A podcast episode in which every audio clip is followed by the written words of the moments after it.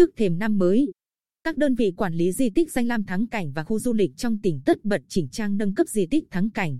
đồng thời đa dạng hóa dịch vụ để chuẩn bị phục vụ nhân dân vui xuân đón Tết. Theo ông Bùi Tĩnh, Giám đốc Bảo tàng tỉnh, dịp Tết Nguyên đán lượng khách đến các khu di tích danh lam thắng cảnh tham quan tăng mạnh. Hiện nay, ngành văn hóa đã lên kế hoạch phân công nhân lực trực phục vụ khách đến tham quan tại một số di tích trọng điểm của tỉnh như Tháp Đôi, Tháp Bánh Ít, Tháp Cánh Tiên, Tháp Dương Long, Thanh Hoàng Đế, Bảo tàng Tây Sơn và Bảo tàng tỉnh. Cao điểm bố trí trực phục vụ Tết bắt đầu từ ngày 29 tháng Chạp đến mùng 5 Tết, mỗi điểm từ 2 đến 3 người. Công tác vệ sinh môi trường, treo băng rôn, pano với chủ đề mừng đảng mừng xuân nhằm tạo cảnh quan khu di tích sạch đẹp cũng được đơn vị chú trọng thực hiện. Công tác chuẩn bị phục vụ Tết ở các danh lam thắng cảnh, khu du lịch trong tỉnh cũng diễn ra tất bật.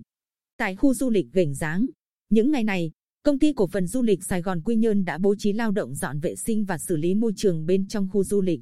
Ông Hồ Thanh Trình, Phó Tổng Giám đốc công ty, cho biết, sau công đoạn dọn vệ sinh môi trường, chúng tôi tiến hành trang trí các tiểu cảnh Tết phục vụ khách du lịch tham quan, chụp ảnh lưu niệm và một số dịch vụ ăn uống, thưởng lãm khác. Tại khu du lịch sinh thái Hầm Hô Rosa An Ba, xã Tây Phú huyện Tây Sơn, công việc chỉnh trang, trang trí cũng được công ty cổ phần du lịch Hầm Hô Rosa An Ba khẩn trương thực hiện. Ngoài một số hạng mục được đầu tư xây dựng mới, cải tạo, nâng cấp như xây dựng nhà đón tiếp, cổng chào, dinh tiền hiền, nhà vệ sinh công cộng, bê tông hóa tuyến đường tham quan, lắp đặt hệ thống cống tự động. Công ty đã xây dựng hoàn chỉnh đường hoa anh đào với hiệu ứng tuyết rơi, xây dựng và trang trí con đường trong chóng tình yêu, đường hoa mai vàng. Đặc biệt,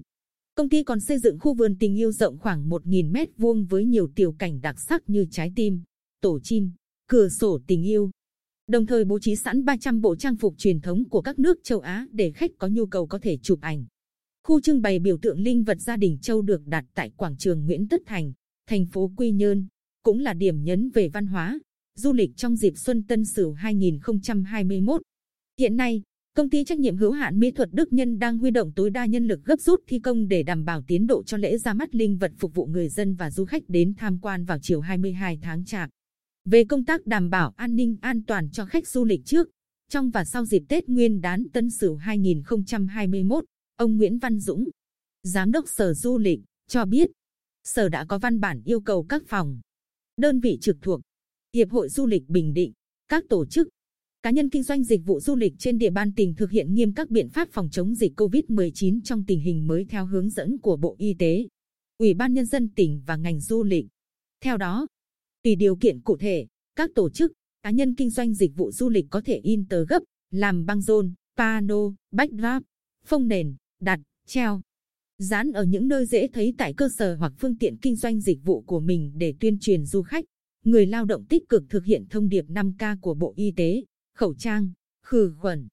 khoảng cách, không tập trung, khai báo y tế.